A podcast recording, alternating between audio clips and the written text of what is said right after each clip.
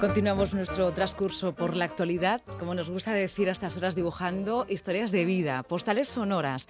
Eh, en este momento, pues vamos a salir de, nuestro espacio territorial, si lo hubiese, y nos vamos a ir desde Murcia, Lorca, hasta Madrid. Eh, creo que está en Madrid. Ahí vamos a, tener una interesante conversación con de esas personas que van eh, construyendo cultura, arte, que además les tenemos ahí en el trasfondo de muchas historias, novelas, series y que tiene una vinculación importante con nuestra región. Alguien que seguro que, bueno, pues eh, conocerán eh, mucho más allá, desde nuestros lugares, ¿no? Desde a nivel nacional, por las series que ha hecho, por las adaptaciones, por los guiones. Saludamos a nuestro compañero en Lorca, Alfonso Martínez. ¿Qué tal? Buenas tardes, Alfonso. Hola Lucía, buenas tardes. Bueno, yo estaba aquí intentando un poco dibujar el perfil, si no el perfil de la persona, sí de los lugares. Esto se puede escuchar, la radio es ya global, ¿no? Se puede escuchar en la región de Murcia, Madrid, Valladolid incluso. No sé dónde estará, en qué territorio en este momento, se lo preguntamos. Sí, pues eh, directamente. Saludamos a Agustín Martínez. Agustín, ¿qué tal? Hola, ¿qué tal? Buenas tardes. Buenas tardes. Para, vuestra tranquilidad no estoy en Valladolid. ¿eh? a ver, una cosa, Agustín, buenas tardes. Buenas tardes. Eh, Valladolid es un lugar muy apacible, ¿eh? que nosotros, vamos, nos, nos encanta también esta ciudad. vamos, desde luego que sí. Tenemos que empezar a hermanarnos también con esas ciudades. Ah, con Valladolid. sí. ¿Dónde estás, Agustín? Pues ahora mismo en Madrid. Pues en Madrid, resides allí habitualmente. Sí. Y este verano anómalo, bueno, pues de alguna manera lo pasas por allí. Este verano, bueno, me ha tocado trabajar, la verdad, todo el verano. ¿Ah, sí? Y he estado un poco eh, a caballo entre Mallorca y Madrid, que es donde hemos, en Mallorca hemos estado rodando y lo hemos seguido rodando en, en Madrid. estado un poco de un sitio para otro. Bueno, pues vamos a preguntarle a Alfonso, porque Alfonso también nos dibuja buenos perfiles, no como yo, que los dibujo en plan eh, territoriales, más allá de las fronteras. Alfonso ya dibuja perfiles personales. Refrescanos la memoria, Alfonso.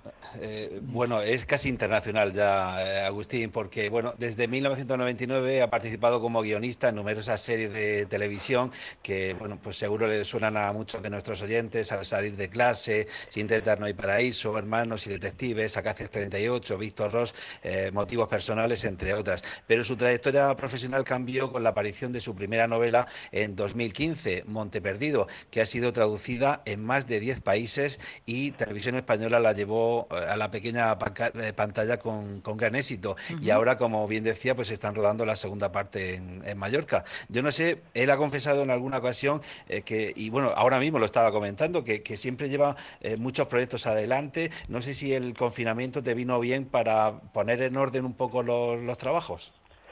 Bueno, eh, empecé así, intentando poner un poco de, orden a, los trabajos, pero luego nos pasó una cosa. Nosotros el, rodaje de la segunda temporada de, de, La Casa, de Monte Perdido, que se llama Tramuntana, eh, nos pilló, el confinamiento nos pilló a mitad de rodaje. Llevábamos una semana rodando en, en Mallorca y tuvimos que parar.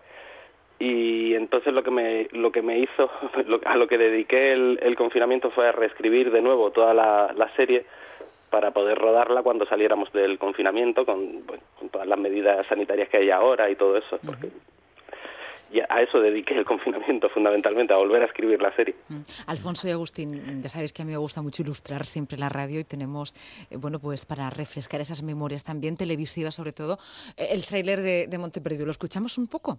Que lo escuchen nuestros oyentes también. Venga. Seguro que habéis escuchado cientos de veces esta historia. Arriba, en las montañas, todavía está él. No solo secuestraba animales, a veces también se llevaba una niña. Cinco años esperando. Hemos encontrado a Ana. ¿Dónde está Lucía? ¡Solo yo quiero a Lucía! Hasta que se dieron cuenta que si estaba en manos del gigante, no la encontrarían nunca. Santiago Bain, teniente de la UCO. Ella es el sargento Sara Campos. Cuando encontremos al que se lleva a las niñas, va a doler. Ya se quedó en el agujero.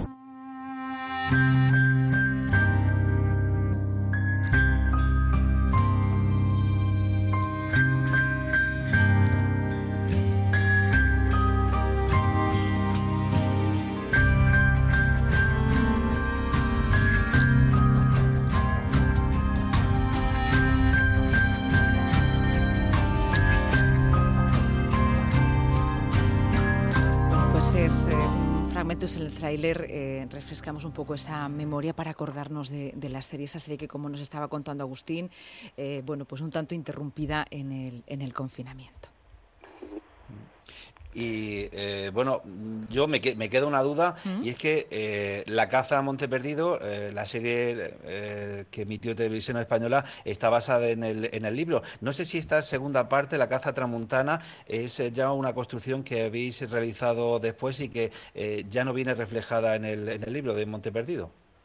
no, es una historia nueva. Monte Perdido, digamos, era un, un caso que empezaba y acababa en la novela y fue la, la, primera la primera temporada de la serie y me planteé en su momento escribir una continuación en novela y luego eh, la adaptación a serie, pero no, me daba la vida para, para tanto y entonces escribí directamente la, la serie, que es una historia completamente nueva.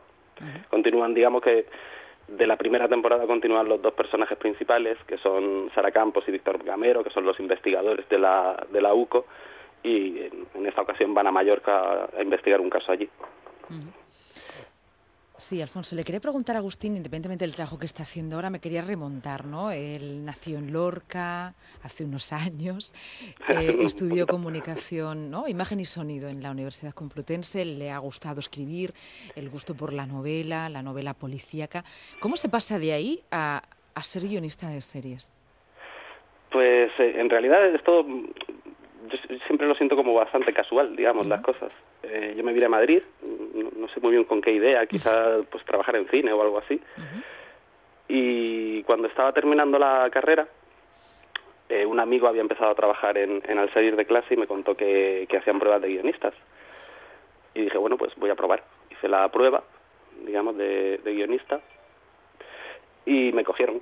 Y entonces a partir de ahí ya me quedé como atrapado en el mundo del, del guion. Eh, a partir de entonces fui encadenando series una con otra y luego también de una manera también más o menos casual pasé a la novela, porque Monte Perdido es, es un poco una historia circular, es un proyecto que ya había escrito primero como serie de televisión que, bueno, hace cinco años no encontró, no conseguí levantarla porque, bueno, eh, era una serie que exigía rodar fuera de Madrid y todo eso y, hace, parece mentira, pero hace cinco o seis años mm. esto era muy complicado. Y entonces me gustaba mucho la historia y decidí escribir la, la novela. Y luego lo que pasa es que, digamos que, que una especie de boomerang, digamos, después de publicar la novela, la novela funcionó muy bien y, surgió la oportunidad de, hacer la serie también. Eh, es, un camino un poco casual casi siempre, creo yo tus dos eh, novelas, eh, tanto la eh, Monte Perdido como la, Mala Hierba, tienes dos, reflejas dos situaciones traumáticas para, para, dos niñas.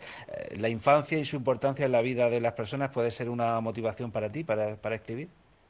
Sí, a mí es un tema que me, que me interesa muchísimo. Supongo que es, es un momento en el que eh, hace poco leía un artículo ¿no? que hablaba de que el cerebro de los adolescentes es casi plastilina o, casi goma 2, o sea, depende de, lo que de cómo se influya sobre ellos en, en, esa época que es crucial en, la vida y en la formación de, una persona, ¿no? en la definición de una identidad, eh, pues puede salir por un lado o para otro.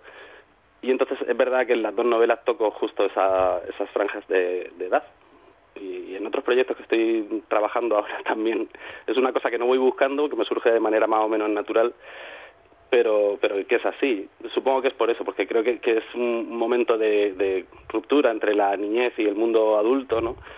Y todo lo que pasa en ese momento creo que es muy, es muy intenso, digamos, es muy importante.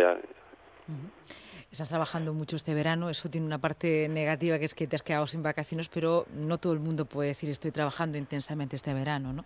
Por lo tanto, en, en lo que es el mercado audiovisual, auguras un buen futuro, ¿no? Bueno, auguro un futuro incierto, como, como en todo, la verdad. No solo en el sector audiovisual. La, la, producción parece ser que estás siguiendo, ¿no? Tú estás trabajando. Sí, sí, estamos siguiendo hacia adelante y es verdad que ha habido como una transformación, pues todo lo que nos exige el, eh, los, protocolos sanitarios del COVID y todo esto, y que no, nos impide algunas cosas, pero bueno, seguimos adelante. Sí, o sea, por eso también contaba esta cosa de la reescritura de, que hice en, en confinamiento, porque es verdad que en ese momento la serie estuvo temblando, ¿no? Porque no sabíamos si íbamos a poder continuarla o no. y bueno, se hizo el esfuerzo ya no solo por sacar adelante la serie, sino por sacar adelante un, trabajo en el que hay un montón de gente implicada y, y, del que depende un montón de gente, ¿no? Y entonces el sector audiovisual tiene como un buen momento, y vivíamos un momento muy, muy bueno, y a ver si podemos seguir trabajando, que es como yo creo que es la duda generalizada, ¿no? En cualquier sector, si podemos seguir eh, trabajando, bueno, con esta nueva normalidad. Eh, esta situación imagino que estará eh, ralentizando la, grabación de, esta nueva temporada. Eh, ¿Sabes para cuándo esperan poderla tener en, la pequeña pantalla? Bueno, la emisión no lo sé. Estamos ya en la fase final del, rodaje. Nos queda ya pues poquito, dos, tres semanas para, para terminar el, rodaje pero luego falta todo el, el, proceso de postproducción, con lo que yo supongo o espero que a principios del año que viene se pueda se pueda emitir ya para enero, febrero o algo así. Pero bueno, depende de televisión española esto. Em, una cosa, Agustín, ¿tú eres más de series o de películas? ¿Las combinas? ¿Sueles ver series? ¿Un guionista de series ve otras series? Eh, sí, sí, yo, veo muchas series, no, tantas como otra gente, la verdad, hay gente que ve muchísimas series y lo combino, o sea, veo muchas series y, mucha, y muchas pelis, igual que leo muchos libros, ¿no? Es un poco digamos que a la hora de en, mi lado digamos a la hora de estar fabricando historias necesito estar nutriéndome continuamente de, cosas que hay a mi alrededor no de las series de lo que se está haciendo del cine de la literatura porque al final está todo muy interconectado no y, y bueno sí sí soy bastante consumidor de todo esto ¿Y, cómo llevas esto de que tus obras traspasen fronteras, ¿no? que ahora se esté emitiendo la serie de La caza Monteperdido en Argentina, eh, que tus libros eh, hayan sido traducidos en 10 países, eh, que ahora se haya traducido La mala hierba al, francés? no sé, ¿cómo, cómo, se, ¿cómo se analiza? Pues con, hombre, con, mucha alegría por un lado y por otro lado con un punto de, sorpresa, ¿no? O sea, mi primera novela que fue Monte Perdido, ya de repente vi que se publicaba en un montón de sitios, que se publicó en Alemania, en Inglaterra, bueno, en un montón de países, y fue bastante bien, en algunos, al menos. y la verdad es que te, lo recibes con sorpresa, por un lado, y luego por otro lado creo que, que y poco a poco nos estamos quitando también un poco ese ese San Benito, ¿no?